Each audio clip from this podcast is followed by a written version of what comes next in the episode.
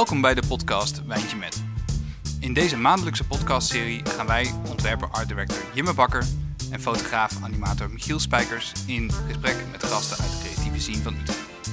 Met en over wijn als aanknopingspunt voor een mooi gesprek. Over indrukwekkende en beschamende momenten, droomopdrachten, vieren, vergeten en glazen wijn.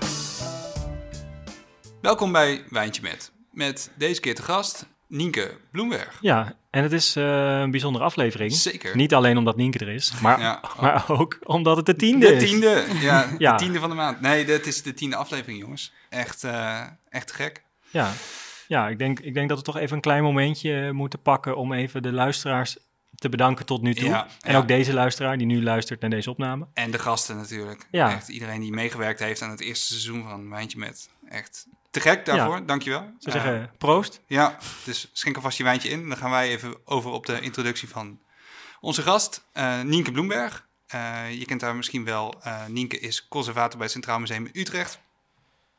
En is vooral verantwoordelijk voor de mode en de kostuums. Gedeelte, afdeling, mag ik dat zo zeggen? Eh, er zijn tentoonstellingen door haar gerealiseerd rondom jeans, rondom haar, over Japan. Eh, collecties van Jan Terminjau en Victor en Rolf eh, zijn er aanwezig. Eh, en misschien ook wel bijzonder kochten zij als eerste museum eh, een werk van Iris van Herpen. Eh, de vaginabroek, Ja. die ontworpen is door Duran Hantink, eh gedragen door eh Janelle Monet in de videoclip Pink.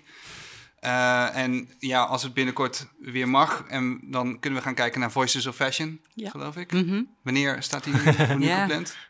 Geen idee. Nee, hij, eh, geen hij is klaar. Ja, Eh, staat dus to go. we- hij staat in een soort van, het is een soort sleeping beauty nu. Ehm, en ik was er toevallig vanmorgen nog even om, eh, ja, pers mogen we heel af en toe wel rondleiden. En ehm, ja, nou ja, dus we moeten er even geduld hebben. Maar hij Ja. wordt in ieder geval verlengd tot half augustus. Oké. Eh, Dus dat eh, geeft weer een beetje hoop. Oké, we willen, willen straks alles Ja. weten over deze expositie. Ja, Maar ja, leuk dat je er bent. Ja. En eh, zoals in elke, ja, zo ook in deze tiende aflevering van Wijntje Met, eh, drinken we een bijzonder wijntje. ja, En deze keer eh, is de wijn eh, ons aangeboden door Neleman. Hm, Het is de Bobal Organic. Eh Neleman is een Nederlands merk met een wijngaard in Valencia. En deze organic rode wijn is een, een krachtige biologische rode wijn. En ik heb dus een leuk fun fact, want deze, deze druif, deze Bobal druif, of Bobal, geen idee. eh, die zijn op, eh, op stokken, eh, ja, hoe zeg je dat, gerijpt. Maar die zijn dus heel oud, 60 tot 80 jaar. ja, dat is echt heel raar. En dat, ik wil zeggen, dat proef je, maar ik weet niet hoe dat smaakt. Maar eh, dat gaan we gewoon meemaken. En eh, ja, toevallig is het vandaag een hele mooie dag. Dus licht gekoeld is die lekker en frisser. En eh, dat gaan we meemaken. En alle, zien. ja, plop jij hem alvast open. Ik plop open. En alle, alle flessen van Nederland zijn voorzien van een eh, etiket gemaakt door een jonge ontwerper. Ehm, kijk. Tak. En ja, Net, als, net als deze. ja, net als deze. Michiel, wat zien we? Ja, wat zien we?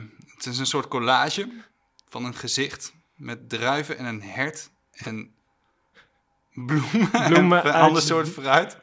Vergeet ik nog iets? Ja, druiven uit zijn oog en een hert uit zijn hoofd. dus, dus, als Ja, dit, het ziet er heel spannend uit. Ja. Het ziet er wel behoorlijk Ja. spannend uit voor een, eh, een wijnlabel. dus als dit een, eh, een voorbode is voor wat we straks eh, eh, gaan proeven, Smaakexplosies ja, dan eh, uit flora en fauna. ja, nou, sch- schenk hem in. En eh, ja, de, de wijnen van Nederland zijn te koop in supermarkten en in verschillende brandstores, waaronder eentje in, in Utrecht. Leuke zaak, mooie wijnen. Dus eh, ja, we gaan deze even, even inschenken. Nienke, ben jij een eh, Heerlijk. wijndrinker? Ja, ik, eh, ik hou wel van wijn. Ehm, ik moet zeggen, het, is niet dat we iedere avond wijn op tafel hebben staan. Maar ehm, ik had toevallig een vriend eh, van mij aan de telefoon gisteren. En die is eh, een poosje geleden een eigen wijninitiatief begonnen. En, en nou, die ken ik al ongelooflijk lang. Ehm, en ik ken hem ook niet anders dan dat hij met wijn bezig is. Oh ja. Ehm, en hij had nu zijn eerste pakket afgeleverd. En, eh, en het is altijd heel leuk om een beetje ook met hem mee te genieten van de reizen die hij maakt en de smaken die hij ontdekt. Ja. En, eh, dus eh, die doet ook de, de opleiding. ehm, dus die, ehm, ja, die zit er goed in. En veel, en veel proeven denk ik dan ook daar. proeven, ja, ja, ja, ja. precies. Ja, dat is altijd een, altijd ja, een goed precies. Ja, dus leuk. idee. Nou, gaan wij ook even proeven. Proost. Proost. Ja. Proost. Dan gaan we roepen wat we ruiken en, eh, en proeven. ik las uh, op de website dat we ook iets van leer. Oh ja. Dus ik dacht het wel een beetje. Ja, je zei nog iets. ja, het is wel een beetje, toch wel een beetje fashion. Zeker. Um, een beetje leer erin. maar die haal ik er nog niet, uh, die haal ik er zelf nog niet uit. Maar misschien is dat een associatie uh, Hmm. die, die voor de echte kenner is. Hmm. Heb je zelf nog nooit gewaagd aan een stukje leer? Of nee, dat ik daar per ongeluk op, op kou. Dat eruit. Um, ik heb eigenlijk wel meteen eigenlijk een, een kleine toelichting. Um, in tegenstelling tot, tot de negen andere gasten die we hebben gehad, Mhm. die echt volledig zelfstandig zijn, mogen, ben je Ja. eigenlijk de eerste die we hebben gehad die eigenlijk voor een organisatie werkt, in Mhm. dit geval.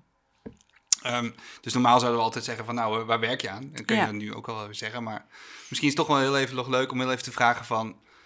Wat, wat, wat houdt jouw functie nu precies in? Ja. Wat, Ja. wat, wat doe je Ja, nu dat snap ik eigenlijk wel. wat doe je Ja. eigenlijk? Ja. Dus wat Ja. doe je nou eigenlijk? Ja. Ik heb wel eens presentaties gegeven en dat, die heet eh, Wat doe je eigenlijk de hele dag? Ja, nou, Omdat, eh, ja, dat is het is best wel een abstract eh, vak. Ja. ehm, wat voor een heel groot deel achter de schermen plaatsvindt. En eh, voorbereiding van tentoonstellingen bijvoorbeeld, zoals nu met Voices of Fashion. Nou, daar zijn we echt drie jaar mee bezig. Ehm, en er wordt vaak zeker met mode toch gedacht van ja, je belt een winkel en eh, je hebt toch zelf kleding in depot en cessa. Je pakt wat Ehm, stukken bij elkaar en je hebt dat. ja. Maar dat proces is best wel lang eigenlijk. Ehm, ook omdat ik stiekem best wel ambitieus ben, geloof ik.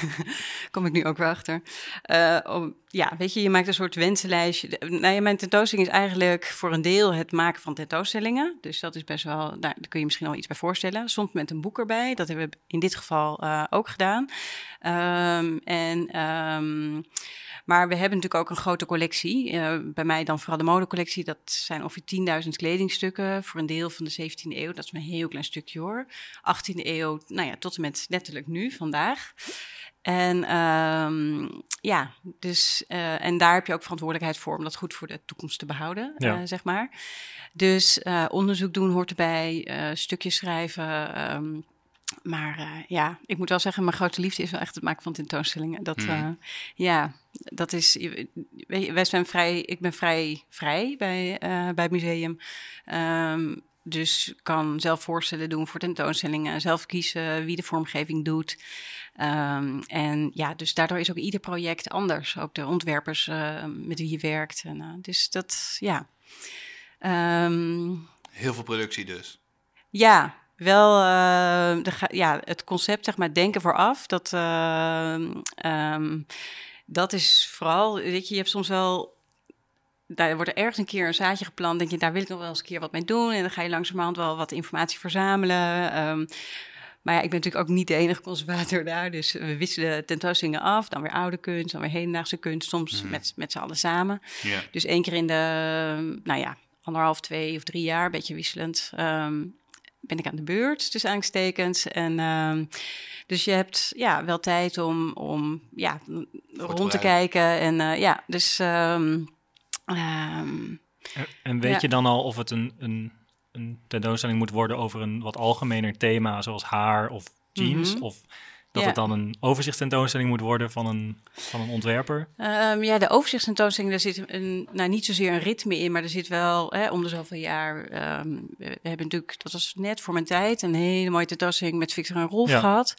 Ehm, mijn eerste tentoonstelling bij het museum was er eentje met Alexander van Slobbe. Ja. Hm. was een waanzinnig project om aan te werken, omdat we, eh, nou ja, we hebben eigenlijk, als je het heel grof zegt, bestaande tentoonstellingszalen uit vier hele grote zalen. En één daarvan hadden we helemaal omgebouwd tot atelier.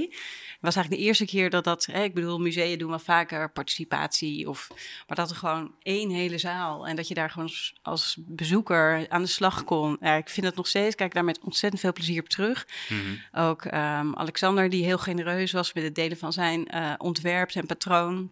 Ehm, en er kwamen oma's met kleinzoons, er kwamen backpackers uit Australië, die hebben er drie dagen gezeten. En weet je, die energie, dat was echt fantastisch. Maar de kern is natuurlijk, het klinkt vaak heel makkelijk, die kleding, weet je wel, je koopt voor drie euro een t-shirt eh, ergens en, eh, en je, je draagt het drie keer en je gooit het weer weg. Mhm. Maar de boodschap was natuurlijk wel een beetje: ga het maar eens maken, hoe simpel het er ook uitziet.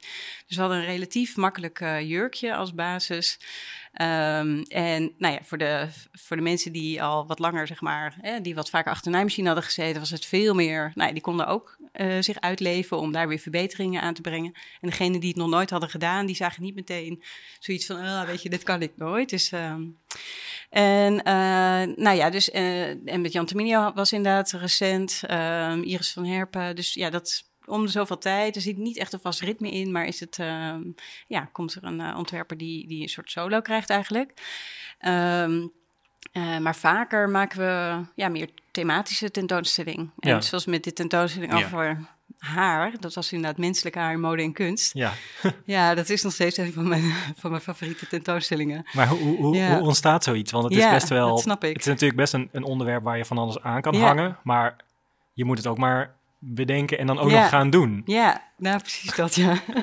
Was het moeite om dit te, te, pitchen bij iedereen? Of, uh, uh, ja, wel een beetje. En ik merkte ook wel uh, vaak probeer je, als je een idee hebt, probeer je dat wel een beetje te peilen bij mensen. Vind je het wat of niet? Ja. Weet je wel, ik bedoel, ik maak het niet voor mezelf. Ik maak het natuurlijk voor het publiek. Dus, mm.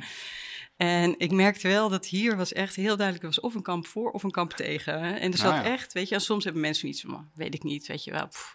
Maar dit was echt, uh, dus vond het of vies of ze vonden het fantastisch. Ja. En dat vond ik heel interessant. En, um, en nou ja, eigenlijk zijn alle... Um, tentoonstellingen die we maken, daar is de eigen collectie de basis van. Hè? Want ik bedoel, we hebben een waanzinnig mooie collectie, omvangrijk ook.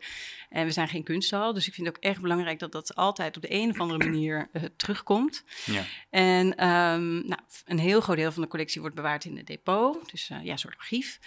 En, is het depot um, trouwens ook op dezelfde locatie? Nee, is op een andere locatie. Oh, okay. Geheim. Ik wou ja, net zeggen. wat, wat, is die locatie? Maar is het dus ja. is het, dat is een bewuste dus. Ja, dat is een bewuste keuze. Er zijn, er zijn musea die is, uh, maken een heel groot gebouw Klopt. van spiegels. Ja, en, ja. Boymans heeft het fantastisch gedaan. Die, kan, die kan niet zeggen het is geheim, nee. maar... Uh, deze, die komen we niet achter. Nee, dat is... Uh... nog niet. Watch me. We zitten nog even. Nou, de, ja. de, wijn is nee. net op. De wijn is net Kom maar door. Ja. ja. nou ja, en daar hebben we maar goed, uh, ja. van alles en nog wat ja. uh, liggen. En er waren twee laadjes met haarsieraden uit de 19e eeuw. En dat zijn dus kettingen, oorbellen, um, gemaakt van haar. En op een bepaalde manier ja, geknoopt of geweven. Jij zei haarsieraden, dus ik dacht sieraden voor in het haar. Nee, maar hier... gemaakt van haar. Van haar ja, van menselijk haar. Ja. Van een dierbare vaak. Dus, uh, en ik vond dat zo ontroerend. Dat je dus iets laat maken. Vaak is het van iemand die overleden is. Um, en dat is natuurlijk het meest intieme dat je kunt hebben. Mhm. Want heel veel meer blijft er niet over van een mens. um, als, je de, als je overlijdt. Ja.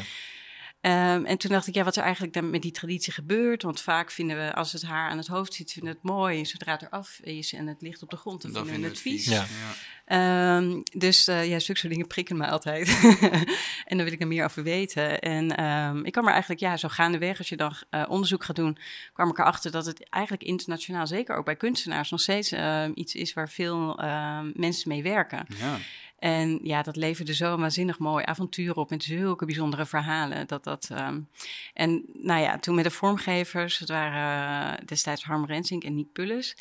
Die um, in eerste instantie hadden we nog wel zoiets van ja, dat vieze moeten we misschien nog een beetje invrijven. Dus we leggen af en toe zo'n plukje haar ergens neer, weet je wel. Mm. Maar we merkten, omdat, omdat mensen zo fel erop reageerden, dachten we van ja, maar dat, we hoeven dat niet nog een keer te benadrukken. We willen eigenlijk vooral de schoonheid laten zien. Ja, het is geen hygiëne tentoonstelling of Nee, zo. daarom. Ja. En ook, weet je wel, veel mensen krijgen als ze aan, aan haar denken al het haar in, af, uh, in het putje, zeg maar, in, Ja. op hun netvlies. Dus ja, waarom zou je dat nog bevestigen? Ja. Dus wij wilden eigenlijk vooral, ja, inderdaad, uh, die schoonheid benadrukken.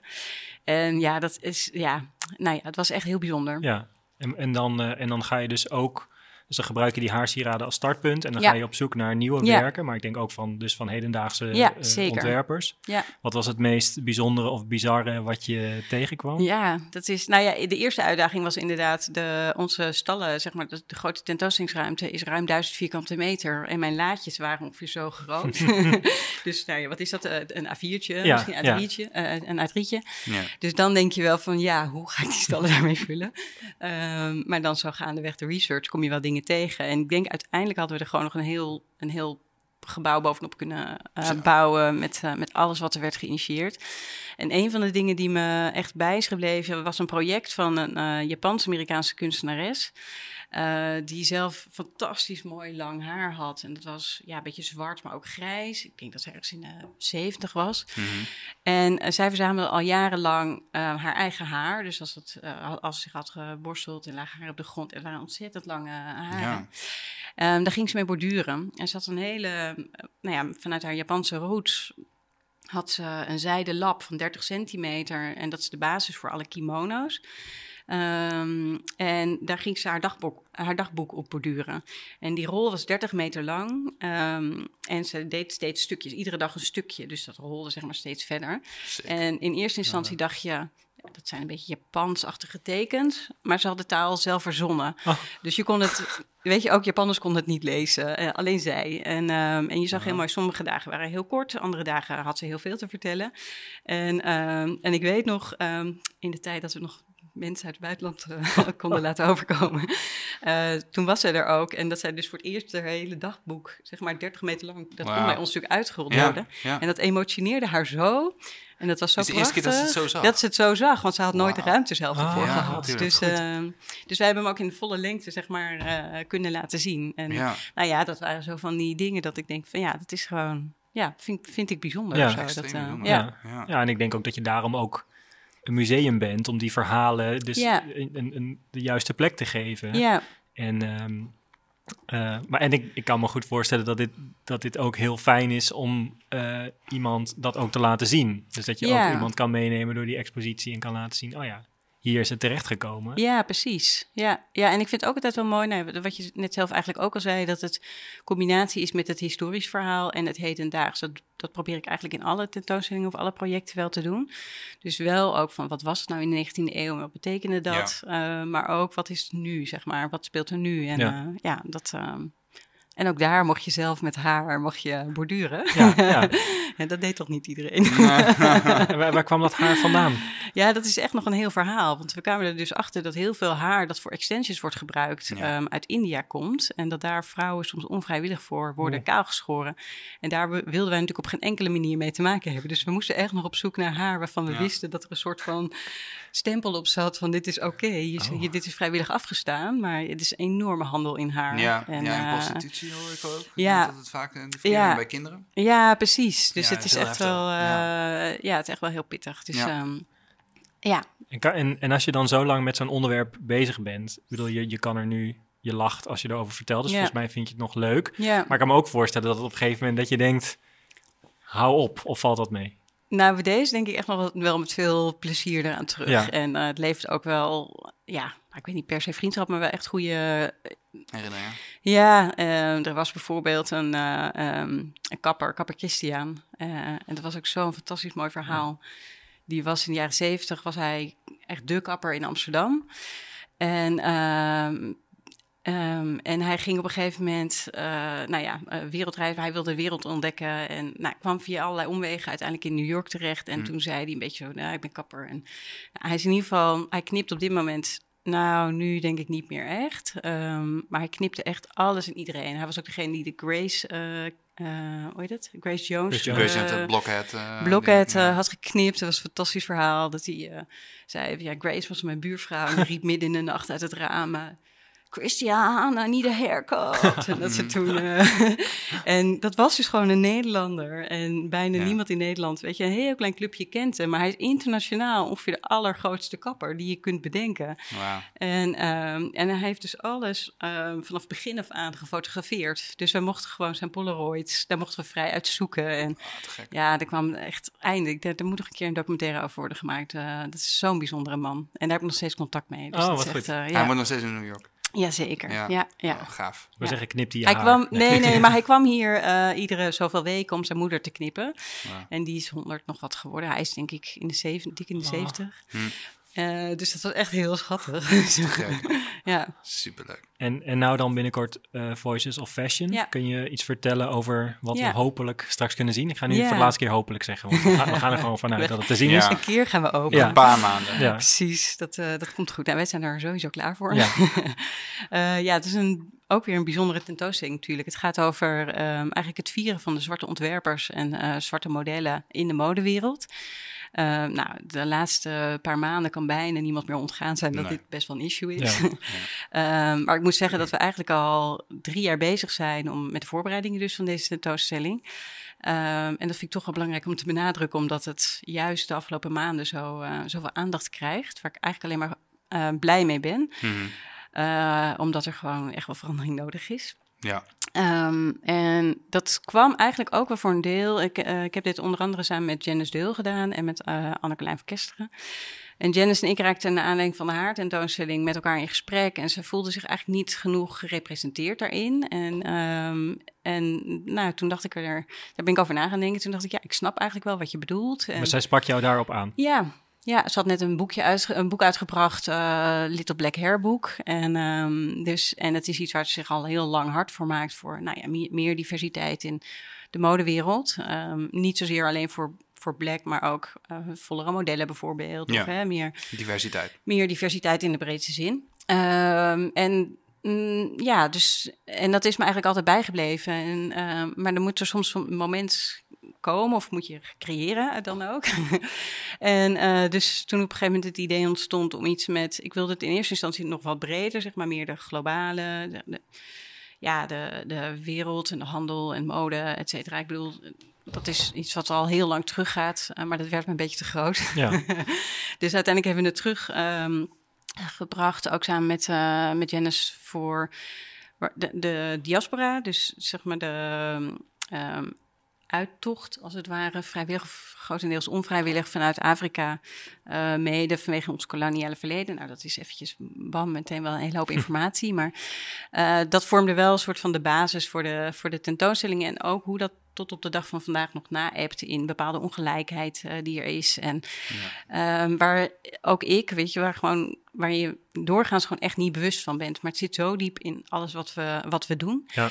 Ehm, dus, nou ja, en ik eh, ook zelf, weet je wel, als ik dan kijk naar, naar de modecollectie, die gewoon heel groot en, en divers is op een andere manier, dacht ik wel van, eh, nou, De wat, tijd eh, is nu. ja, precies. Ja, ja. ja. En eh, dus het is een hele mooie, mooie zoektocht geweest waar, wij, waar, ja, waarbij er ongelooflijk veel gesprekken zijn geweest. Ja. Nou, je natuurlijk de, niet voor niets Voices of Fashion, omdat we vooral de stemmen van eh, de deelnemers willen laten horen en niet zozeer van, ons, eh, van onszelf. Ja.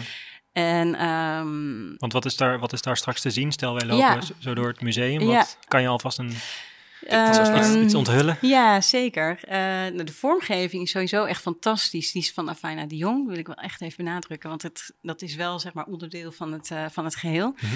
En als je binnenkomt, zie je allereerst een heel mooi campagnebeeld. eh, door Ayrich eh, gefotografeerd.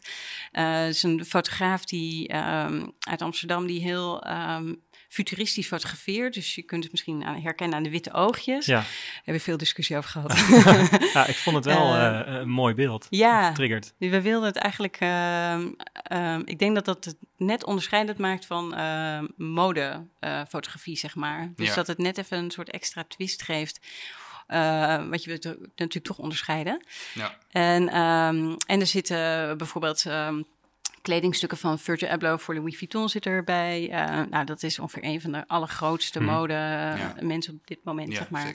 Ja. Ehm, die heeft ook zelf de, Virgil heeft ook zelf de selecties gemaakt voor wat er te zien is in de, in de tentoonstelling. ehm, met eh, Moncler. Nou ja, dus, dus je komt wel meteen al binnen met een verhaal eigenlijk. En ehm, Zijn dat soort dingen je startpunt dan? Eh, dat zijn ambities, maar dan uiteindelijk ook wel cadeautjes. Ja.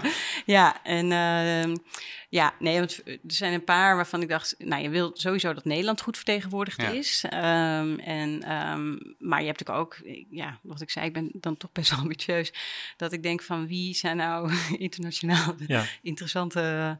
En je merkt toch dat iemand als Virtual eh, echt een hele grote groep, ehm, eh, vooral jongeren ook aanspreekt Absoluut. omdat Ja. hij natuurlijk echt wel laat zien, weet je, hij maakt zich ook echt hard ervoor. En hij gaat ook met mooie samenwerkingen aan met Nederlandse partijen. Onlangs natuurlijk nog met Daily Paper. Ja. ehm, Ja.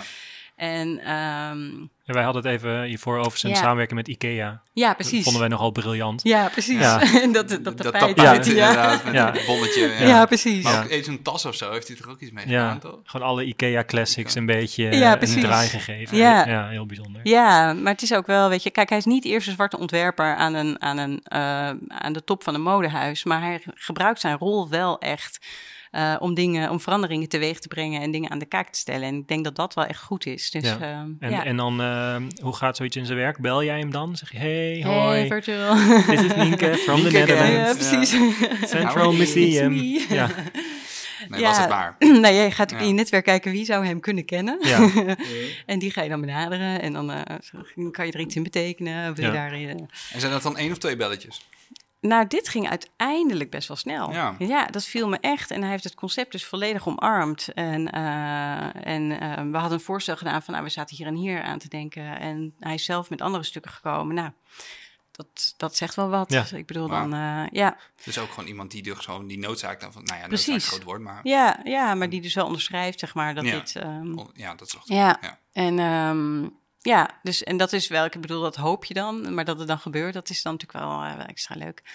Ja, het is wel goed inderdaad dat je benadrukt dat je er al zo lang aan werkt. Want de timing kon in die zin niet beter, zou je Ja, denken. Maar tegelijkertijd ook weer iets kan afgeven van, oh, daar komen ze aan. Ja. Nu eindelijk. Ja. Dat het ook weer een negatieve connotatie Ja. krijgt. Ja. Best, ja, daar moet je wel voor vechten, denk ik. Om dat wel eens Ja, zeker. En, eh, en ik was wel blij dat we bij de meeste ontwerpers hadden we wel- voor Black Lives Matter al benaderd. Daar Ja. waren we wel mee in contact. Ja. Eh, omdat het anders wel extra inderdaad dat kan benadrukken van oh ja, het museum doet ook nog even mee, weet je Ja, wel. precies. En ehm, eh, dus dat was. ehm, eh, maar voor mij, zeg maar, de, de ontwikkelingen die er waren, waren vooral een bevestiging van ja, we moeten dit echt doen. En, en het is wel bizar, want ik weet nog toen Janice en ik net begonnen met het project, dat ze zei van ja, maar dit is zo actueel en dit moet op kortere termijn, weet je wel. Eh, kan het niet over negen maanden? En ja, ik zei dat lukt gewoon echt niet. Dat is echt onhaalbaar. Ja. En, eh, maar dat we toen al het gevoel hadden van we moeten er nu iets mee. En Ja. dat het nog steeds iets is, dat is eh, ergens ook wel weer shocking of zo. Dat je denkt, ja,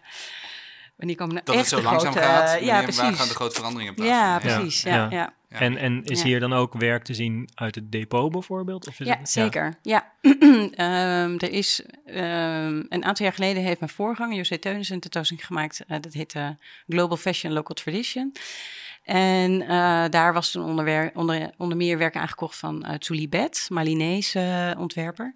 Ja. En ehm, dus ik was heel erg benieuwd van wat doet hij nu? En, ehm, en ehm, dus we waren weer in contact gekomen met hem van, goh, weet je we zijn nu met dit, met dit project bezig, zou je weer mee willen doen? En, ehm, en toen bleek dat hij net ook weer ging showen in Parijs. Dus dat had een poosje stilgelegen. En ehm, dus ja, dat...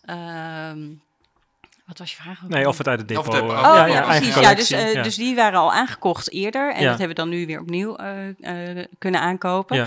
Maar ik denk wat we nu vooral eruit hebben gepikt uit depot... wordt wel meteen weer een wat zwaarder verhaal. Maar dat zijn meer de historische stukken... waar eh katoenen voeringen te zien zijn... eh, met blauw-wit geruit eh katoen. Mhm.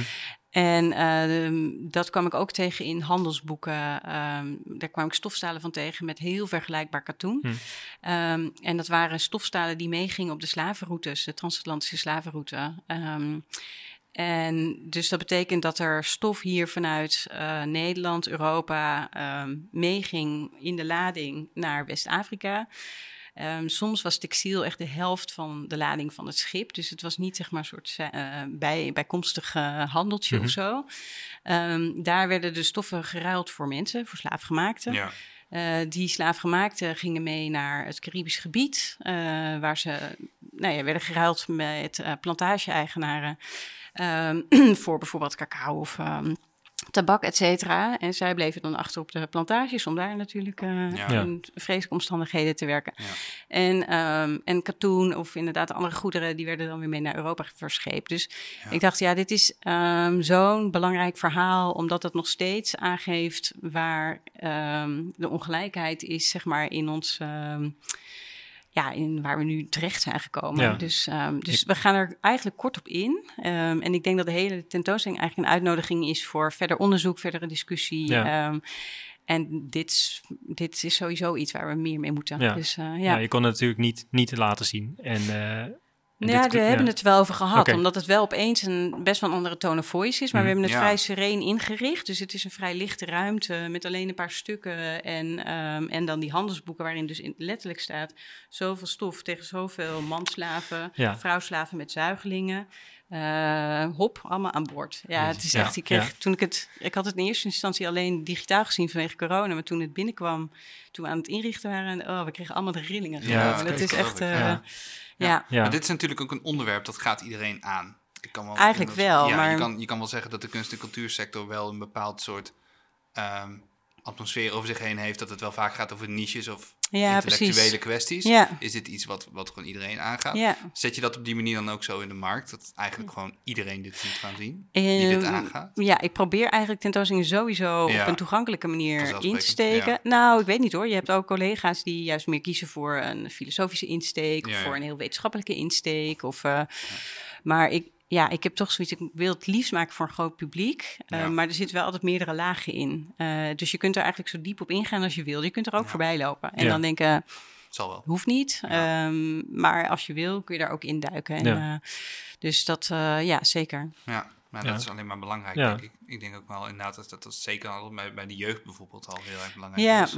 Ga je met dat soort, ga je bijvoorbeeld met middelbare scholen praten of zo, of basisscholen en zo, middagen organiseren? Ik Nou, vooral de academisch eigenlijk. Juist. Ja, ja. Ja. dus ehm, En dan, ja, dan bedoel je kunstacademisch? bedoel je? kunstacademisch, modeacademisch. Ja. ehm, omdat ik het zelf ook wel gemist heb tijdens mijn eh, modestudie. Dat, Ja. ik kan me niet herinneren dat dit verhaal bijvoorbeeld aan, aan de orde is geweest. Nee. Of dat... ehm, dat Is het confronterend voor jezelf als modeconservator dat je dan op namen stuit die fantastisch werk hebben gemaakt waar je gewoon nog nooit van had gehoord? Ehm, ja, misschien wel. Maar ik, ik, ja, ik denk toch ook wel dat het een soort van collectief gat is. En, Ja. ehm, en wat ik wel heel interessant vond is... eh, ja, als je erin gaat verdiepen en je komt steeds meer... in de laatste maanden is er überhaupt veel meer boven water gekomen... eh, door, eh, door alle ontwikkelingen. Ehm, ja, zie ik het ook altijd wel weer als een kans. Mm. Dus, ehm, en dan denk ik, ja, als we dat kunnen meegeven... en als we daardoor mensen Precies. kunnen inspireren of prikkelen... dan, eh, ja, want bubbel door te prikken. ja, precies. Want ik kan mezelf natuurlijk wel van alles nog wat gaan verwijten. Maar ik wil vooral kijken van wat, hoe kunnen we er ja, veranderingen... Zelf van leren. Ja. Precies, ja. ja dat En- lijkt me het Ja. belangrijkste. En, en wanneer is bijvoorbeeld zo'n expositie voor jou af? Waarom, wanneer staat er ge- genoeg? Oké. Nee, toch? Ja. Nee, dat is echt... Zeker nu is het ook best wel gevaarlijk, omdat hij wel klaar is, maar niet open. Je hebt de sleutel, En, jij eh, komt straks, jij verschuift nog wat dingetjes. En, eh, Ja, dat is... eh, nou, het is... Ja, je kunt er altijd wel, maar... Nogmaals, eigenlijk bij deze tentoonstelling wel helemaal zie ik het wel meer als een, als een soort van start van een onderzoek. Mhm. Ehm, en we zijn nergens is de bedoeling dat we volledig zijn. We vertellen niet het hele verhaal van de hip-hop. We, vertellen, we laten niet alle zwarte ontwerpers in de culturenwereld zien. Nee. Ehm, maar we stippen dingen aan en we willen dingen aanreiken. Ehm, en dan. ehm, Kun je ja, zelf je onderzoek... eh, Precies. starten, Ja, en dan hoop ja. ik ook dat iemand anders nog weer een keer een fantastische andere tentoonstelling of iets. Ja. ja, Ik moest grappig toen jij vertelde inderdaad van wanneer is iets af. Toen moest ik ineens denken aan die documentaire Dior en I Hmm. met Raf, eh, Raf Ja. Simons. Inderdaad, dat hij echt tot, tot, tot op de laatste seconde nog speltjes inderdaad in de jurken zit te steken tot, die, tot het af is. Ja. En dan nog niet af is. ja, precies. Maar hoe lang duurt zo'n duurt zo'n catwalk? Ja, jij zult ze vast als die, maar dat is Nou ja, enkele zo'n minuten, eh, zo'n show is een enkele minuten, ja. Ja. Dat gaat, eh, en dat is ook wel absurd. Dus ik denk dat, dat corona in die zin heeft de modewereld natuurlijk wel flink opgeschud. Ehm, Met de front rows en het zien en gezien worden. En, eh, het lijkt nu wel wat democratischer geworden. Want of je nou inderdaad een Dior bent of een upcoming label... dat, dat zag je laten toevallig hoor, maar bij Voices ook... ehm, werk van Hanifa zien. Ehm, en zij ging, toen net de pandemie was uitgebroken, had zij dus inderdaad van ja, wat, wat moet je nou als ontwerper als je geen catwalk hebt? Dat is natuurlijk eh, Ja, best wel een soort van essentieel, eh, essentieel Onderdeel. iets. Ehm, en zij had dus inderdaad een, een virtueel filmpje gemaakt waarbij je dus ja, niet mensen, maar lichamen ehm, langs zag lopen in verschillende kledingstukken. Dus het was helemaal virtueel ontworpen. Een soort spijkerpak en een jurk, en nog een mooie jurk. En, eh, en dat Mhm. ging, ging helemaal viral. ehm, nog voordat modehuizen iets hadden kunnen doen. En, eh, en die anderen, die hebben haar ook niet meer kunnen inhalen, zeg maar. Dus, ja.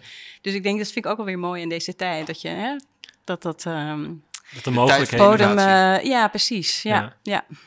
En, en eigenlijk is dan, als je dan kijkt naar een catwalk waar, waar in een paar seconden een stuk langskomt, is eigenlijk het exposeren van een stuk natuurlijk heel anders. Want Ja. je, kan, je kan er heel dichtbij, Ja. je kan heel lang naar kijken. ja. Het beweegt dan misschien niet, maar Ja. ja, dat kan je ook nog kunnen visualiseren. De ervaring van het stuk is heel anders, Ja, bedoel je? ja. ja. Vind, je, vind je dat zelf de beste, altijd de beste manier eh, om naar mode te kijken? Door het bijvoorbeeld om een pop te hangen? Nee, beweging is echt het allerfijnst. Daar is Ja. kleding doorgaans toch echt wel voor gemaakt. Ja. dus Ja. eh, dat is echt de allergrootste uitdaging om dat toch een beetje over te brengen. Eh, want dat mis je. Ja. Dat is Ja. in tegenstelling tot schilderij, dat hangt gewoon stil aan de wand. Maar kleding, daar verwacht je op de een of andere manier wel een beweging of iets in. Of ja, ook vormen, lichamelijke Ja. vormen, die zijn zo verschillend. En dat is ook een van de allergrootste uitdagingen in de voorbereidingen. ja.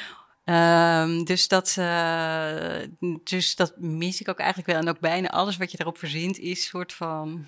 Variatie op het thema of zo? Ja, precies. Dat is, eh, dus dat, dat blijft wel zoeken. En, ehm, maar goed, ik, ja, daar zijn ook alweer leuke dingen op te verzinnen. Dus ja. ja, de tijd staat natuurlijk niet stil. En in de virtuele wereld gebeurt er van alles. Dus eh, Mhm. ja. Ja, en we hadden het ook nog even over zo van... In, in hoeverre is Utrecht een modestad? Als Ja. in, ik heb het idee dat eh, het Centraal Museum mode best wel hoog heeft staan in, Ja. eh, in collecties en in Ja. tentoonstellingen. Ehm, volgens mij ben je best vaak dus haakjes aan de beurt om, eh, om iets moois te Ja. maken.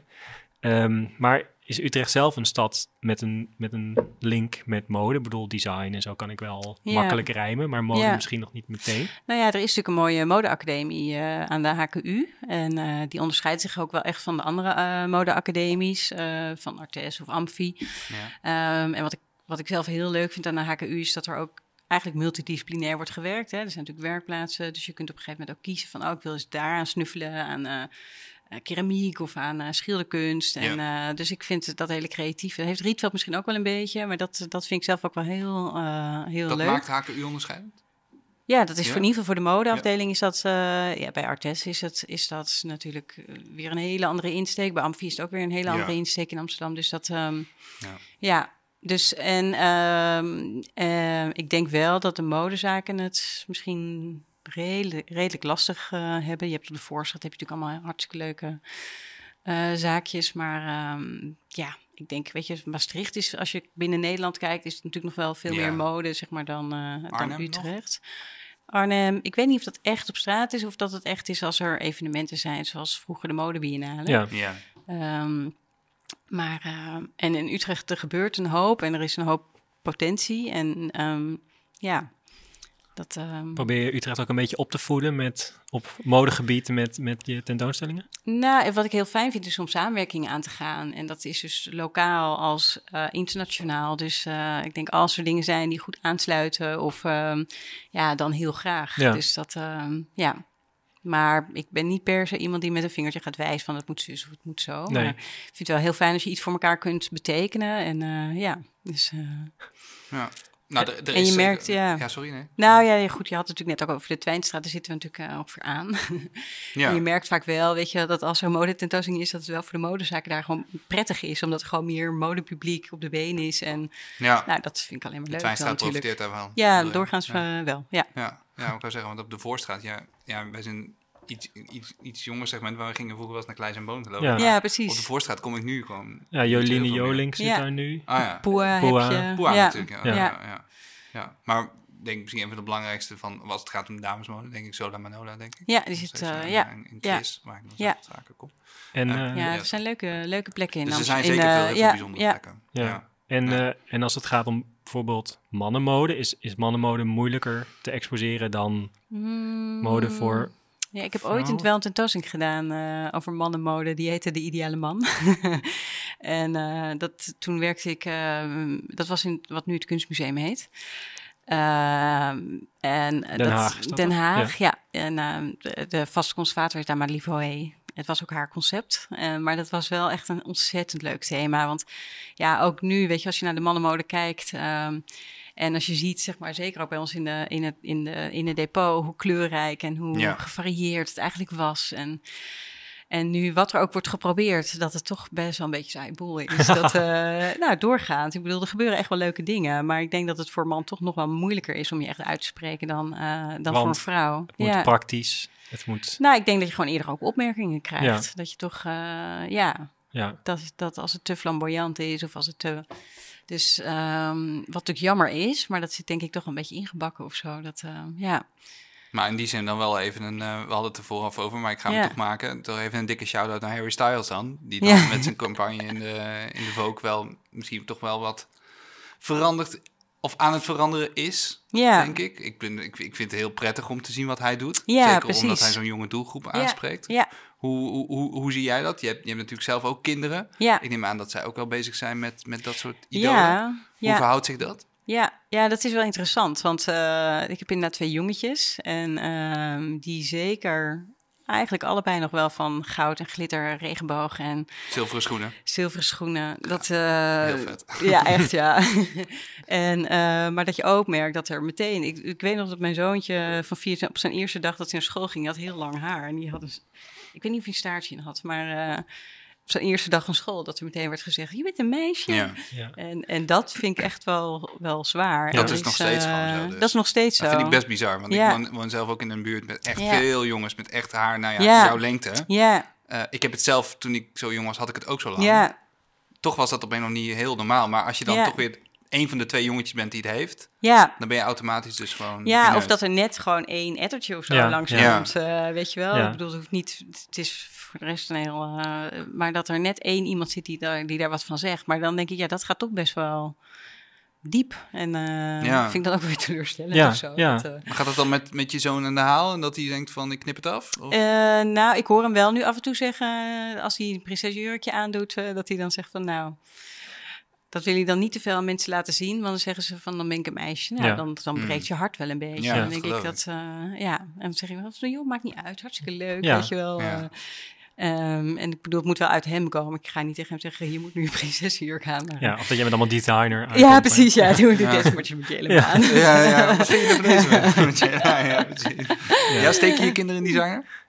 Nee, niet per se. Nee. Niet per se, Nee, klinkt nee, wel nee, eens, eigenlijk dus. nee, nee. Ik koop heel veel tweedehands en er gaat gewoon heel veel. Kan via ook designer zijn, gaan. toch? Ja, Ja. maar het, eh, nee, Nee, we, zijn vrij. eh, we, we delen veel, zeg maar. Er gaat veel rond. Ja. Mm, Wat ik eigenlijk alleen maar promoot. Dus eh, ja. ja. Ja, en, ehm, en dingen als fast fashion. En zou je ooit een, een tentoonstelling over met werk van de Primark of zo eh, kunnen ja, inrichten? heel lastig. Ik ben er zelfs nog nooit binnen geweest. ik krijg gewoon buikpijn van. Ja, Ja. dat mag ik misschien allemaal niet zeggen. Nou maar ja. ik, eh, ja, ik vind dat echt een hele lastige. En ik vraag me ook echt serieus wel eens af in de tijd waar we nu leven met, ja, het komt misschien te weinig op het nieuws, maar het is wel af en toe op het nieuws, weet je wel. Extreem. Alle social media. Hoe kun je het nou niet weten? We kijken gewoon massaal weg. Hè? Ja. Wat er met de De labeltjes die gevonden worden en in t-shirts en zo. ja. het is gewoon echt een heel groot probleem. De vervuiling in de mode- mode-industrie, dat... eh, ehm, Die is gigantisch. Ja, het is gigantisch. Ja, het is de tweede vuil, eh, vervuilendste industrie ter wereld. Dus, Ja. ehm, en daar doen we natuurlijk allemaal vrolijk aan mee. Ehm, want ja, die troep is ergens anders.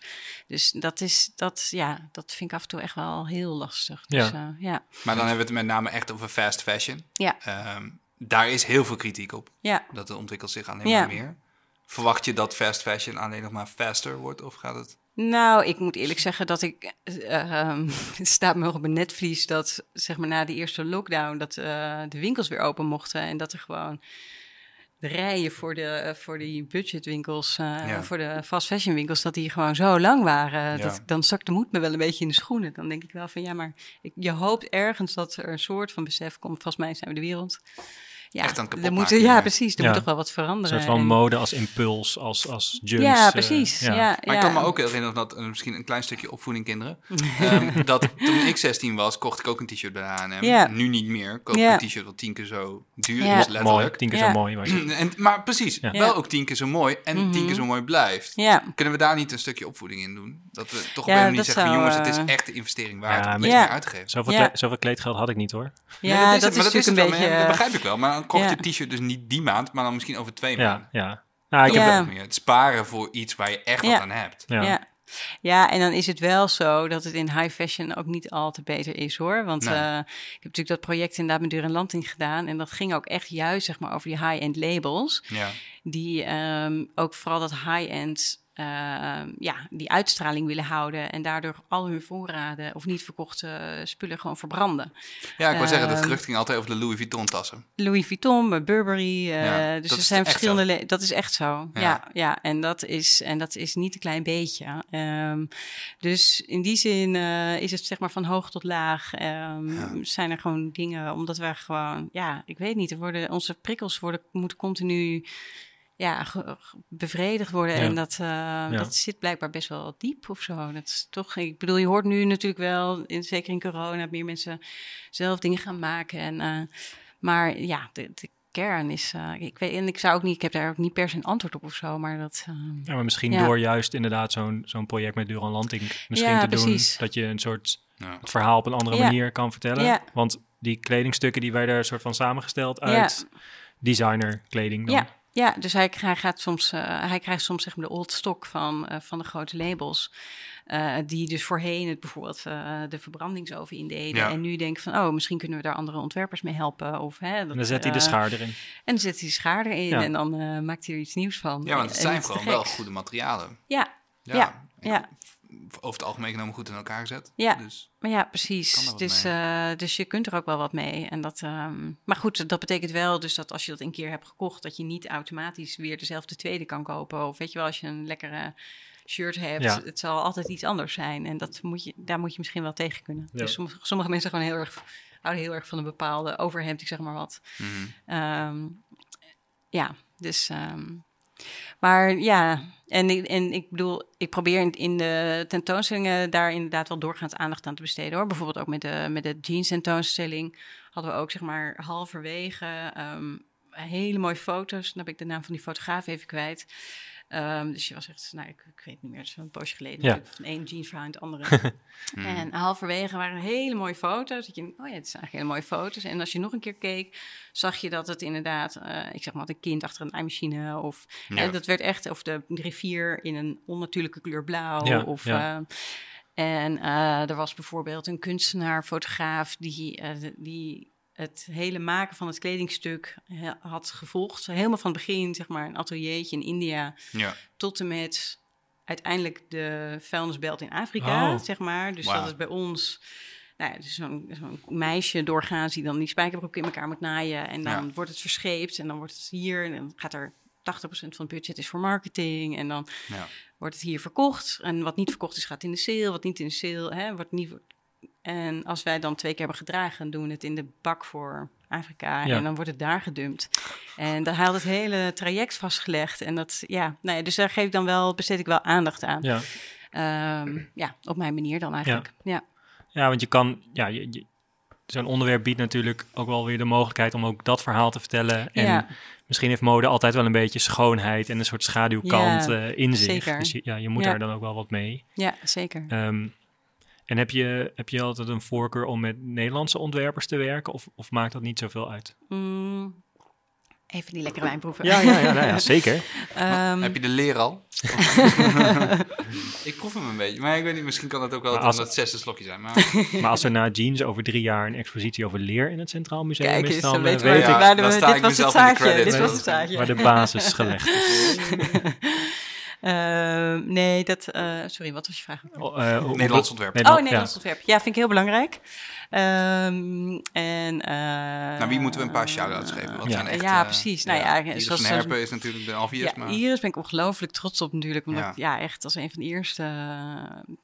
ja, ook zo'n zo'n project met haar heb gedaan. En dat, ja, we hebben gewoon nog steeds wat dat betreft... Ja, kijken we daar met heel veel plezier naar terug. Ja, Ehm, en eh, ja, Duran is natuurlijk ongelooflijk bijzonder. Ehm God.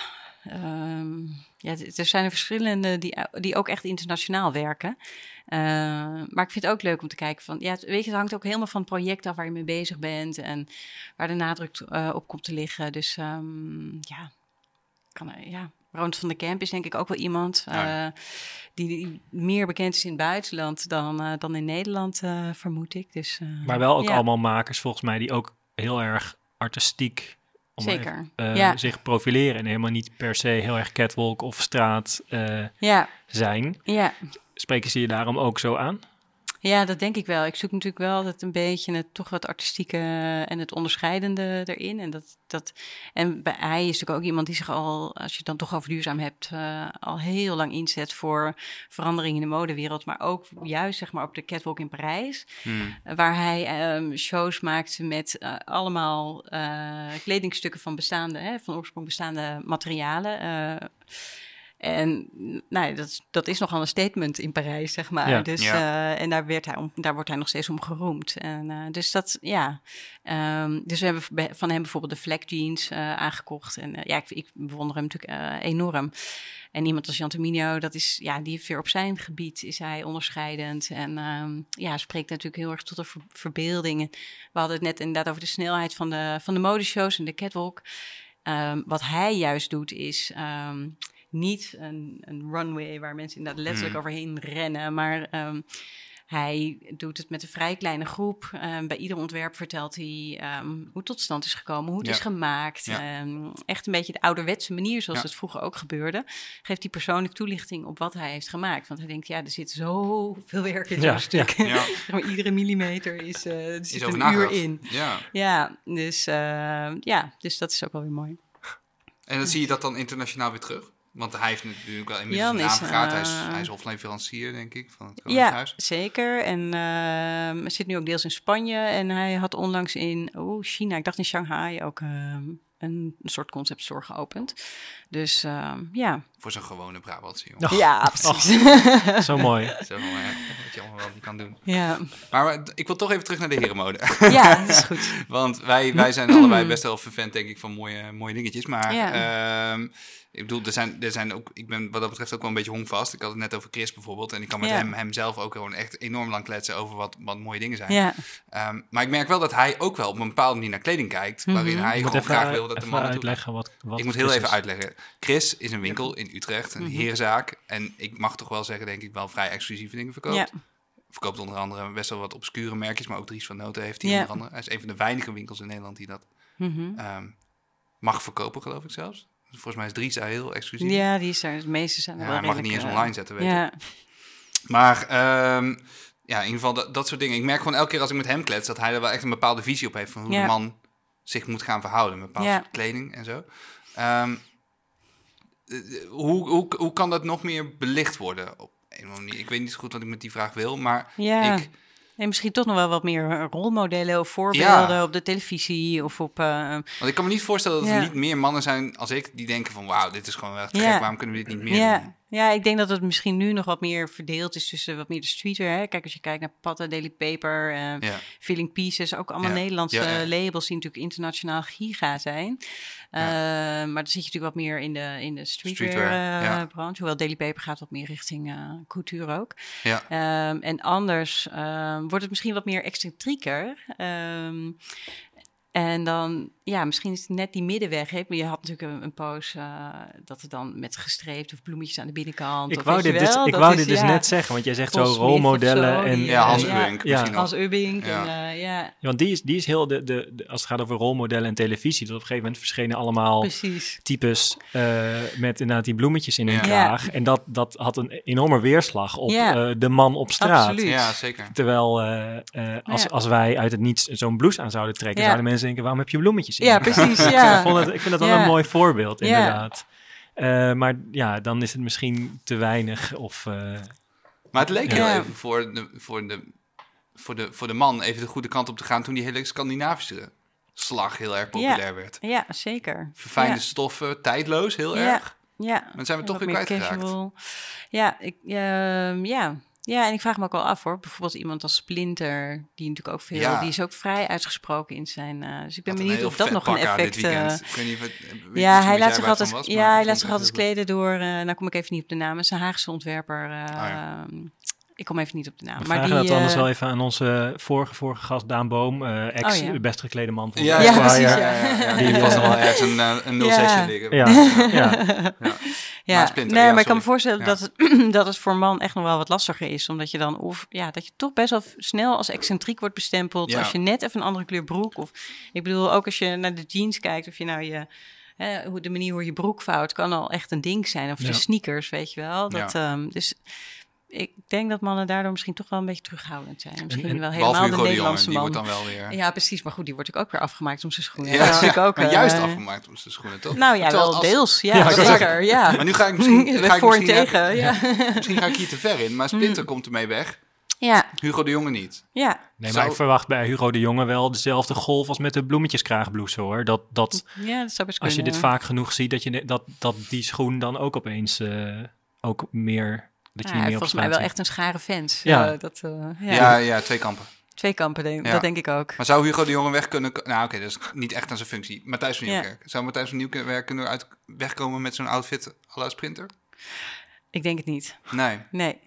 Maar dat heeft Ik, dan... maar is ik denk ook omdat hij zich daar gewoon niet comfortabel in voelt. Ehm, en als je dat, dat, dat als je wel het gevoel hebt van ik zou het graag willen, maar ik word erop aangesproken. Ja, Eh, maar goed, misschien pas je daarmee jezelf al van tevoren al aan. ja. Ehm, dus het is misschien ook een soort visuele cirkel waar je, Ja, waar waar je niet misschien meer als mannen in zit. Dat, eh, ja. ja. En, Ja. en als jij dan eh, in de supermarkt loopt, loer je dan een beetje zo van wat mensen aan hebben. Probeer je een beetje zo te kijken. Nog steeds die G-Star broek van tien jaar geleden. Ja, Het is alleen maar goed. Als je het heel lang draagt, is Ja. alleen ja. maar heel goed. ja, ja, ja, in die zin zeker. Ja. Ja, en ehm, nee, wat dat betreft kijk ik nooit zo heel erg naar trends, maar meer naar bepaalde ontwikkelingen of zo Ja. die er zijn. En ja, ik bedoel, er is uiteindelijk natuurlijk niks lekkerder dan mensen kijken. Dus, eh, Ja.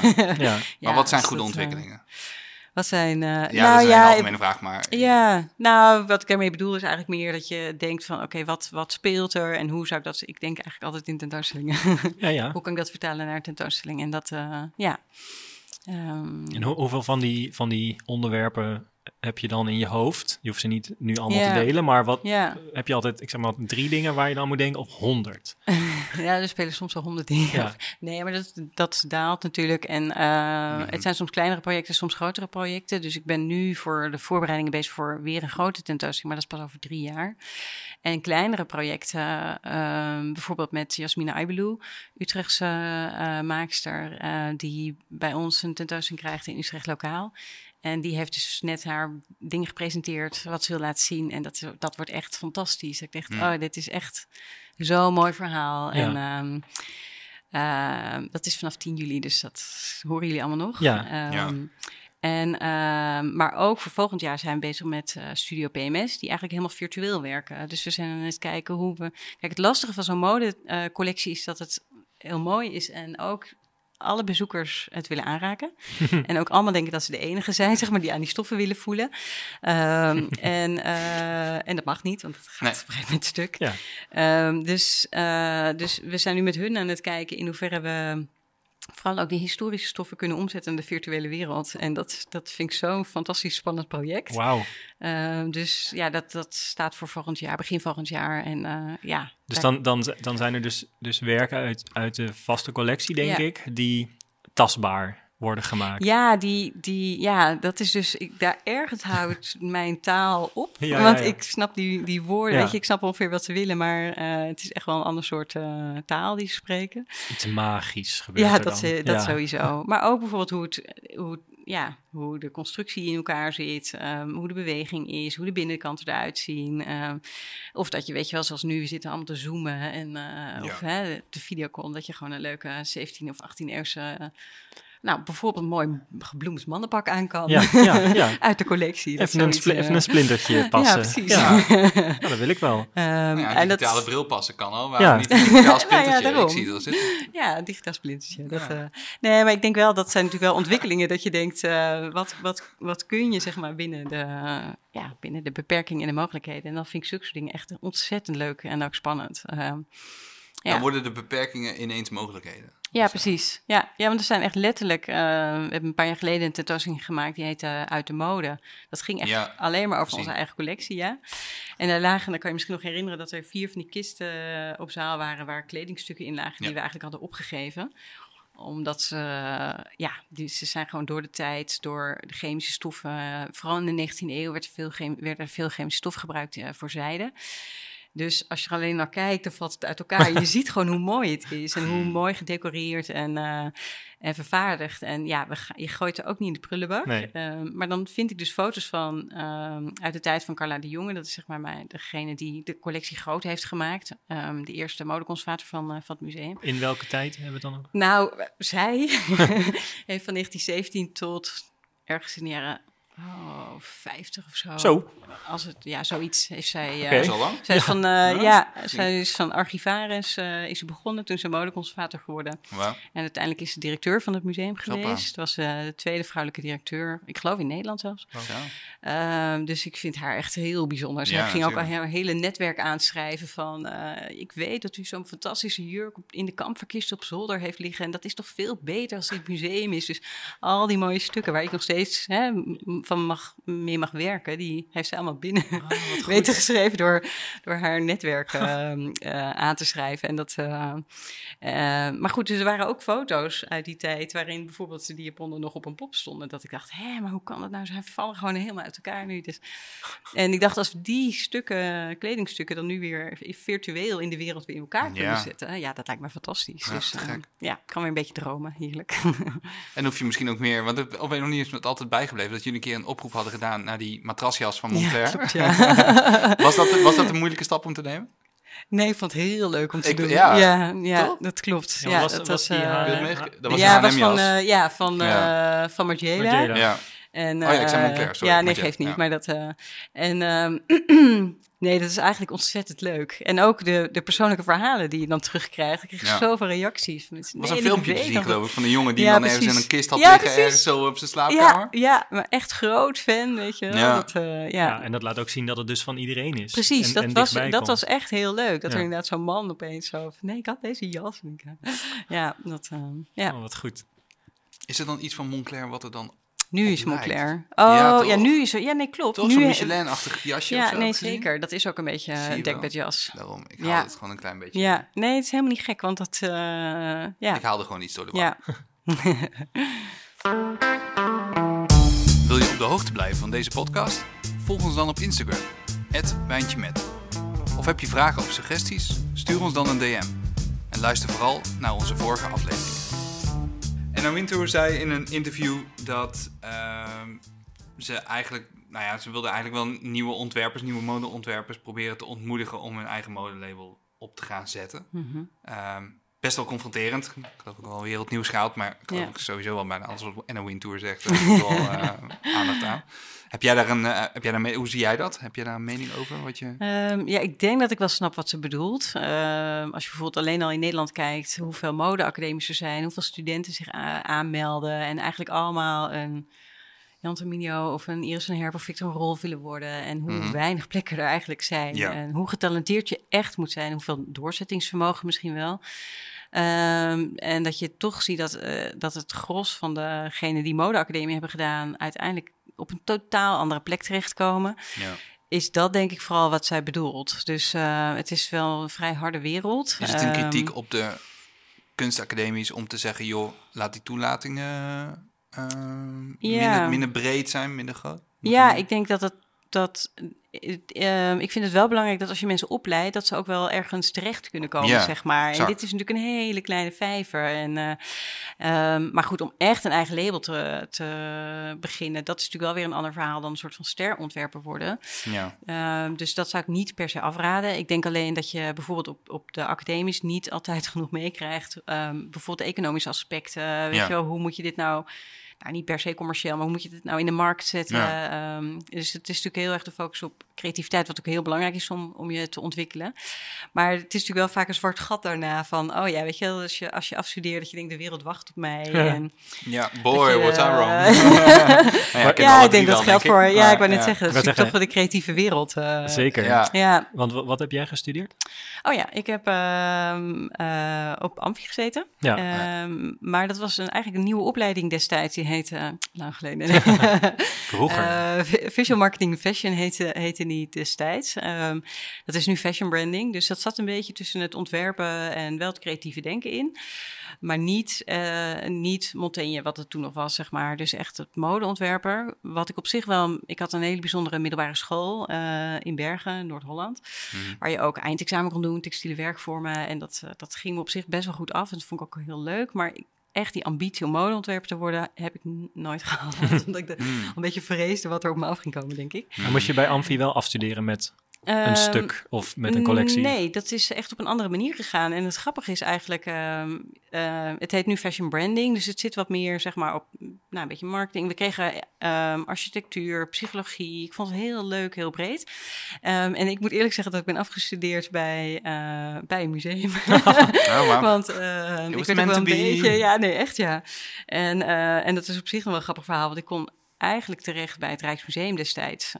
daar had ik een gesprek met ik weet niet, direct, commercieel directeur. Of, uh, en die vond het wel interessant. Uh, het is natuurlijk een hele nieuwe opleiding. En, uh, maar het ging alleen maar over brand dit en brand dat. En dat had ik al vier jaar lang gehoord. En toen ben ik met het Museum van Loon gaan praten op de Keizergracht. En daar hadden ze nog nooit iets gedaan. En daar kon ik gewoon echt, nou ja, echt iets betekenen. Dus toen ben ik daar mijn afstuderen gaan doen. En het was echt ontzettend leuk. En later heb ik nog wel drie jaar bij het Rijks gewerkt, maar uh, samen met uh, Bianca, zeg maar de modeconservator daar. Ja. Um, ook met de tentoonstelling in Nieuwekerk. Dus dat um, hm. kwam er wel weer op een andere manier ja, terecht. Ja. Maar ik heb wel een beetje mijn eigen pad gekozen. Ja, maar het was wel een heel duidelijk pad. Dat vind ik wel uh, leuk. Ja, maar op het moment zelf niet zo, maar achteraf wel. En daarna ben ik kunstgeschiedenis gaan studeren. En er is eigenlijk pas sinds anderhalf jaar een fashion minor. Daar hebben we met de verschillende modeconservatoren, ik denk wel 15 jaar voor gelobbyd. Omdat we heel graag wilden dat mode op een universitair niveau werd, uh, uh, ja, werd gegeven. Uh, om het ook ja, als discipline nog serieuzer te nemen. dus ik ben ontzettend blij dat die, dat die fashion minor er is eigenlijk. Ja. Dus, ja. Waar, waarom was dat zo moeilijk? Om ja, gewoon, heel moeilijk. Ja, ja, je, ja. Want kunst werd gewoon gezien, of sorry, uh, mode ja. werd gewoon gezien als iets van draagbaarheid en weg ermee. Ja, er zit toch wel een hiërarchie in. Dus ja. schilderkunst één, beeldkunst twee. Nou, en dan heb je een beetje, zit je een beetje in de hoek van de design en de vormgeving. Ja. Uh, en daar heb je natuurlijk inmiddels ook wel, um, op, ja, uh, bij de VU bijvoorbeeld heb je natuurlijk. Uh, maar nee, mode, dat is toch. Ja, daar moet je echt heel lang voor lobbyen. Helaas, want het is echt iets wat ons allemaal aangaat. En wat ook gewoon zoveel vertelt, zoveel. Uh, ja, dus het is. Um... En het gaat ook zo enorm snel. Dus er, er is heel veel geschiedenis. Ja, ja precies. Ook. Ja. En het, het is overal. Ja, ja, en ik denk echt, uh, nou ja, dus ik, ik ben heel blij dat dat, uh, dat, dat er inmiddels is. Dat, ja. Uh, ja, dus ik heb het een beetje zo, zeg maar, als er opdrachten waren op de universiteit, um, je moest bijvoorbeeld schilderijen bestuderen, dan ging ik dan het kledingstuk op. Het is een beetje klassiek. ik merk dat bij stagiaires en zo, die, die doen dat ook. Dus je grijpt je kans, zeg maar, als die, als die, als die er is. Maar, mm -hmm. ja. maar als je kijkt naar jouw jaar, jouw alumni, dan heb je misschien met sommige mensen nog steeds wel contact. Of hou je een beetje links en rechts wat in de gaten. Zijn ja. er dan kan je dan zeggen van oké, okay, goed, het merendeel heeft het wel gered? Of waren er toch maar gewoon een handje vol? Oeh, toen van Amfi. Nou, ik moet zeggen, dat was toch wel wat meer op winkels gericht. Ik was de enige die oh, ja. iets in de museumwereld ging oh, doen. Ja. Uh, dus de meeste zijn daar meer bij de, gewoon bij de grote merken en zo terechtgekomen. En werden daar ontwerpen? Uh, nou, dat uh, visual marketing in fashion was meer fashion of uh, branding of sorry, merchandising. Nou, uh, hoe, hoe richt je een winkel in? Hoe ja. lopen ja, mensen door een, door een winkel? Um, wat ik heel interessant vind, die psychologie van, uh, weet je wel, hoe ziet iets eruit? Hoe maak je het aantrekkelijk? En, en mijn idee... Zo'n winkel experience. Uh, ja, precies. En mijn overtuiging was, als dat voor een winkel kan, dan moet dat voor een tentoonstelling ook kunnen. Dus vanuit die overtuiging ben ik, ben ik juist meer de museumkant ingegaan. Ja, en dan binnenkort um, ook geurtjes. ja, we hebben het wel eens geprobeerd, maar dat is toch zeker bij ons in die ruimte heel lastig. Maar, heel veel geurtjes nodig. Ja, precies. Ja, ja. Oh, okay. Dus... Nee, dat valt mij dus nog echt op als je naar die grote franchises gaat. Hè? Ja. Dat je denkt, wat ruikt hier lekker? Wat ruikt hier ja. lekker? en hoe kan, het, hoe kan het dat het in deze winkel net zo ruikt als in die andere winkel? Ja. ja. ja. ja. En, en heb, je, heb je een soort droomlijstje op een wensenlijstje met mensen waar je nog graag mee zou willen werken? Of mensen die je graag zou willen exposeren? Oeh. Ja, dat is wel een goede vraag tot nu toe is redelijk veel gelukt. Ja. nou, uh, maar je kunt altijd blijven wensen. Ja. Dus um, uh, nou, ik ben niet per se iemand die, die per, met grote namen, of ik ben wel heel erg van de verhalen. Um, en, uh, en het samenwerken. Dus ja, god, dat is wel een goede vraag. Dank je. Ja. Ja, Nee, maar dan is het, Ehm. het, het klinkt er als, alsof er al heel veel ja, is afgevinkt. ja, En dat is ook, dat is ook mooi. ja. Ja, maar ik moet ook wel nog wel zicht op de toekomst. Ja, natuurlijk. ja. Maar Ja, ik denk dat het wel zeker. een beetje speelt Ja. van wat de actualiteit met zich mee. Nou, Ja. dat is het. Dat is, en in die zin heb ik wel een beetje een mode ritme, zeg maar. Dat, Ja. ik, dat ik, ik kijk drie, vier, vijf jaar vooruit. eh, maar ik heb Ja. natuurlijk ook collega's die, die langer vooruit kijken. En ergens heb ik dat natuurlijk ook wel. Ik denk, oh ja, je wil een beetje afwisseling met, met dat thema. Of inderdaad dan misschien weer solo van iemand. Of, ehm, Hmm. maar ehm, ja, Het gaat, het gaat bij mij wat fluïde vaak. Ja. ja. Maar, teru- maar terug inderdaad naar dat je gelobbyd hebt om een minor eh, aan de kaak, eh, of eh, eigenlijk te laten realiseren voor de fashion. Mhm. Ehm, moet, er, moet er zoiets komen in Nederland als een soort modemuseum? Ja, die vraag krijg ik best wel veel. En het is natuurlijk ook onze buren, de Belgen, hebben natuurlijk twee eh, modemusea die Ja, ik met heel veel plezier bezoek. Verkeerd? Nee, dat is. Nee. ja, het is MOMU in Antwerpen Ja, en eh ja. Modemuseum Hasselt. Ehm, en nou ja, we zijn... eh, we kennen elkaar goed. Er is heel veel contact onderling. Ook, nou ja, wat we dan zeggen, genereus bruikleenverkeer. Dus dat betekent dat je gewoon Ja. veel aan elkaar uitleent. Weet je, daar niet al te ingewikkeld over doet. En, eh, ehm, maar ehm, kijk, het, het grootste deel van de collecties, eh, sowieso bij musea, maar helemaal bij, eh, bij mode, is omdat het zo kwetsbaar is, zit het gewoon in de depots. Dus we hebben er veel over gesproken met de verschillende modeconservatoren. En zeiden van ja, we kunnen de collecties wel bij elkaar gaan doen. Maar uiteindelijk zit het toch in het depot. Dus of het nou in Den Haag is, of in Amsterdam of in Utrecht. Ehm, het belangrijkste is, is dat we weten wat, wat waar is. Ehm, Ja. Dus we zijn een aantal jaar geleden modemuze begonnen. Ehm, ook vanuit het idee van we doen heel erg veel. In Friesland zijn te gekke tentoonstellingen. Daar is nu bijvoorbeeld Haute Borduur. Eh, je hebt in, ja, gaat over borduren, is echt een Ja, hele dat mooie... snap ik maar. Vet ja. goede naam. Ja, toch? Nou, er staan bruiklenen van ons, van het Rijks, van het, eh, van het. Kunstmuseum, et cetera. Eh, dus wij, wij hadden uiteindelijk meer behoefte om vooral te laten zien wat er is. En een soort van lappendeken van Nederland. Dan Mooi. om het zeg maar, te bundelen op één plek, waar je dan misschien Ja. twee tentoonstellingen kunt organiseren. Ja. Kun je nu Ehm, veel meer doen natuurlijk. we kunnen nu meer doen. Ja. Dus, eh, en met modemuzen, dat werkt gewoon heel fijn. Want we kunnen... Is eigenlijk ook heel breed. Dus conservatoren kunnen blog schrijven of eh, input aandragen. Maar het zijn eigenlijk vooral de mensen, de kenners zelf, ehm, de makers. ehm. dus ik- weet niet zo heel veel van Kant bijvoorbeeld. Ehm, maar je hebt natuurlijk genoeg mensen in Nederland die echt experts zijn. Dus zij kunnen daar al hun kennis of merklappen... of weet je, echt van dat hele specialistische eh, werk. Nou, daar kunnen zij over schrijven. Of die zitten eh, veel meer in. eh, het, wordt eigenlijk vooral gedragen door jongeren. Dat maakt het ook wel echt heel bijzonder.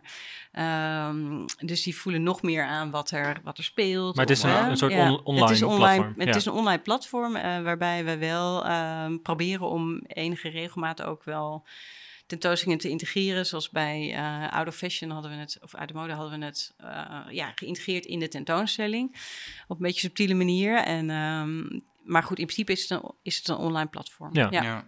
Dus, eh, en het gaat vooral om kennisoverdracht. Ehm, en dat is denk ik, eh, ja. Dus het is op zich, denk ik dat het mooi is. ehm, maar ik, Het modemuseum is gewoon me- een rondreizend. Ja, ja, ja, precies, dat is het eigenlijk. Nederland is Ja. één groot modemuseum. Ja. Ja, weet je, je kunt nu gewoon naar vier mode tentoonstellingen tegelijkertijd. Ja, Ja. Ja, Waar kan dat? ja. ja. daarom. Ja, nou, hier. dus alleen dat is voor ons nog steeds, eh, Een stukje reizen. Ja. Daar heb je er wel voor over.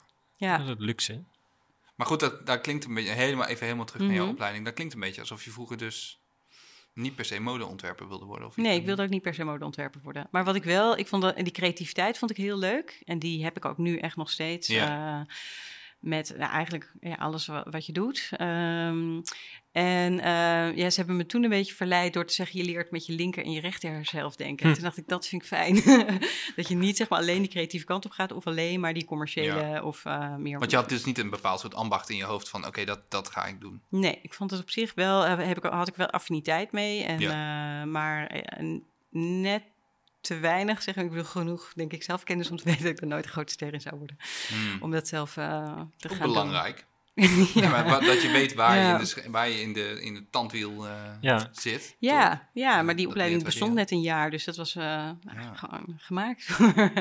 Ja, Ja. maar dat je kwaliteiten beschikt die waarvoor iemand anders juist heel waardevol kunnen zijn dat je die dan weer Ja, op- en toch krijg je wel dingen mee. Ik bedoel, in die zin is het fijn dat het op de modeacademie zat, eh, zodat je wel, ik bedoel, ik heb natuurlijk heel veel te maken met modeontwerpers. Ehm, en ik vind zelf altijd fijn dat ik een beetje zo aan de zijlijn sta en niet middenin. Ja. Mm. Ehm, en eh, als je projecten wil gaan doen, dat je gewoon makkelijk, weet je, ik bedoel, je kent de wereld wel, eh, Ja. maar ik, ik hoef daar niet per se middenin te zitten of zo. Dus dat, eh, ja. En waar, waar haal je je inspiratie? Koop je stapels magazines? eh? Ja, magazines of- natuurlijk zeker wel voor een deel. Eh, tegenwoordig zie je ook veel online eh langskomen. Ehm maar reizen vind ik ook belangrijk. Ja. Ehm, Wat, het ja. is heel moeilijk om over te praten, dat Ja. snap ik. Maar wat, wat was je laatste bijzondere reis? pijnlijk. Pijnlijk. Ik sno- gooi je toch even op. ik heb toch wel een avontuurlijke man. Oh, dus die, eh, nou, het, zeg maar, afgelopen jaar zijn we op de Noordkaap, of eh, ja, Noord, sorry, Noordkapeland. Dus zeg maar het noord, noordelijkste puntje van Noorwegen. tuurlijk. Dus ja, Ja. we zijn ook, onze eerste reis samen was naar Mali. Toen zijn we in Timbuktu beland. Wauw. We zijn in Jemen geweest. Ik ben een paar keer in Japan geweest. ook wel voor werk, Ja. zeg maar. Ja. Dus in die zin... Maar dit eh, lijkt me allemaal plekken waar jij gewoon alles... Zeker, ja, absoluut. Ja. Ja. Ja. we waren twee of drie jaar geleden in Georgië. Nou, dat is het oudste wijnland ter wereld. Oh. Dus dat moet jullie aanspreken. Kijk. Ja, ja. Oh, wij, is, zijn, eh, wij, zijn geen, wij zijn gewoon gebruikers hoor, geen connoisseurs. Nee, nee, nee. Eh, Maar toch. maar toch, ja, ja, ja. Klopt. Het, eh, Het format geeft dat weg. ja, Georgië, ja. Dus, eh, dus ja, en met het een kun je natuurlijk meer dan met, met het ander. Maar, eh, maar ik vind reis vind ik wel echt... En, ehm, ja, Wat is op modegebied het meest interessante land voor jou? eh goede vraag. Als in, dat, dan bruis je van inspiratie terug naar huis. Ja, nou, Japan is wel heel Ja, inspirerend Ja. natuurlijk. Dat is Ja. wat je daar ziet. Ja, dat is Dat gewoon... is vooruitstrevend, toch? Daar gebeurt het, heb ik wel. Nou, het is wel heel... eh, ja, het is gewoon... Ja, inspireren is natuurlijk een beetje een vaag woord. Maar het is gewoon fijn dat je aan de ene kant echt wel die, die traditie, die, die lange cultuur ziet. eh, en aan de andere kant die jongeren. Ja. Eh, Daar durft, durft iedereen veel meer, heb ik het idee. Ja, en aan de andere kant denk ik dat het ook wel een soort. eh, kijk, je spreekt de taal niet, dus je krijgt het niet allemaal mee. Maar ik heb toch het idee dat daar ook best wel strak eh, is van dit mag wel en dit mag niet. Ja. En eh, dat misschien daardoor juist het uit de band springen in een bepaalde fase van je leven eh, vrij groot is. ja. Om daarna weer, zeg maar, in, in een soort van harnasje te keren. Dus ik, ik, ja, ik idealiseer het zelf ook een beetje. omdat ik gewoon echt dol ben op... Ja. Maar ja, en en je liggen het elkaar, ja. vertaald naar een- dus een, een tentoonstelling. Ja, die, die Jan Pan tentoonstelling was niet voor mij. Die was Oh. voor mij. Oh, voor ja, was voor mijn tijd. Maar, maar die eh, maar de affiniteit is er niet meer Zeker. om. Ja, nou ja. ja. ja, dat is... ehm, nee.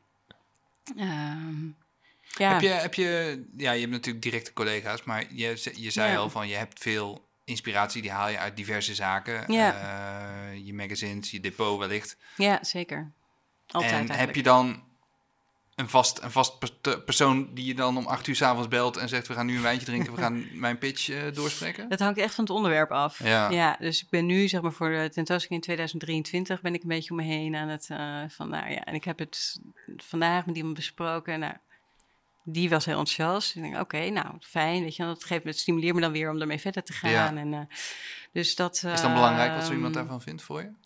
Wel als het eh, raakt, zeg maar, waar, waar die persoon mee bezig is. Dus Juist, ehm, ja. ja. dus dan, dan ja, ik, eh, die mening vond ik heel belangrijk. Ja, Eh, dus dat was op zich fijn dat dat heel enthousiast werd, werd ontvangen. Maar, ehm, dus je ja, bent geen eigenheimer in die zin. Je, je houdt graag tegen het licht wat, Ja. wat je misschien wat je soms iets te veel, maar eh, ik, ben, eh, ik ben gewoon een enorme twijfelkont ook. Dus ja, Ja. ik kan heel goed beslissingen uitstellen.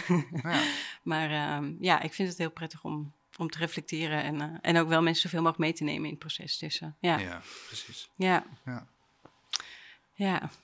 Ik, eh, Never ik ben heel moment. veel te weten gekomen. Ja, ik ben, ik ben wel zo een soort van gevoed met alleen maar dingen die ik wil gaan opzoeken. En, eh, en heel, ik heb heel veel zin om naar Japan te gaan. Ja, ja. Ja. En Ja. als ik, want ik ben Ja. dus nog niet En- in Japan geweest, maar wij staan nog steeds hoog op de lijst. Maar Ja. wat is de eerste stad waar ik dan naartoe moet volgens jou?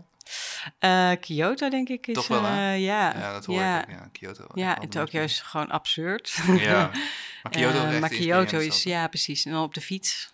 Ja? Ja, zeker. Gewoon Oké. rondfietsen daar. Vet. Ja, Ja. en dat kunnen wij. Ja, Kan je dat al doen met een eh, kind van vijf? Altijd. Ja? Oké, dat is gewoon, Zeker gewoon die gaan. kindjes daar, dat is, daar zijn ze dol op. Dat is, eh, Gaaf, oké, goed. Ja. ja. Ik heb, ik heb, als je luistert, we gaan naar Japan. Ja, ja, nou, dan weten we dat ook. Eh, ik heb vooral heel veel zin om naar het Centraal Museum te gaan. ja, dat ook, vooral. Ja, doen Welkom, doen we dan welkom. ook even Ja, van ja. tevoren. Ja, ja. en ehm, ja, we- we- Neem iets van Bruna mee. Ja, ja, ja. ja, Want als ja. die, als je zegt dat je uit de stad van die Bruna komt, Dan kom je overal, iedereen, slaap je overal elke, gratis. elke wildvreemde. eh, ik had wat buttons mee. Ik dacht, oh, dat is leuk. Maar nou ja, dat. Ja, nee, Dick Bruna is daar echt de allergrootste held. Duke zeg eens Nijntje. Ja, precies, ja. Oké, Ja. Oh, grappig. Oh. Nou, dat is, die neem ik zeker. Ja. We hebben een afsluitende vraag die je ja, me nou ja, stellen. die, die Oh, ja. stellen we altijd. Namelijk, eh, nou ja, goed, dit was de tiende aflevering. We nemen even een pauze, maar als we straks weer er zijn, eh, is de vraag van wie moeten we dan uitnodigen? Nienke, heb je een tip? Ja, ik zat natuurlijk te denken. Ja, ik heb gelukkig al wat mensen uit Utrecht, ook uit de, de modewereld genoemd. Ja. Ehm, maar ik dacht, ik moet misschien ook een beetje uit mijn comfortzone. eh, dus ik dacht aan eh Carista. Ja, muzikant. Ehm, en eh, ik, ja, ik vind het waanzinnig wat zij doet. Ehm, dus ik dacht, misschien zijn nog wel interessant Ja, ook om leuk. eh, aan tafel te hebben. Ja. Kan je iets vertellen? Wat, wat, wat doet ze? Wat, Nou, waar heb zij, je haar eh, gezien? eh, zij, ja, ze heeft wel een keer ook bij, bij het Centraal Museum eh, wat gedaan. Ehm, en wat wel heel tof is, is dat ze ook een keer met, eh, met Virgil heeft gedraaid.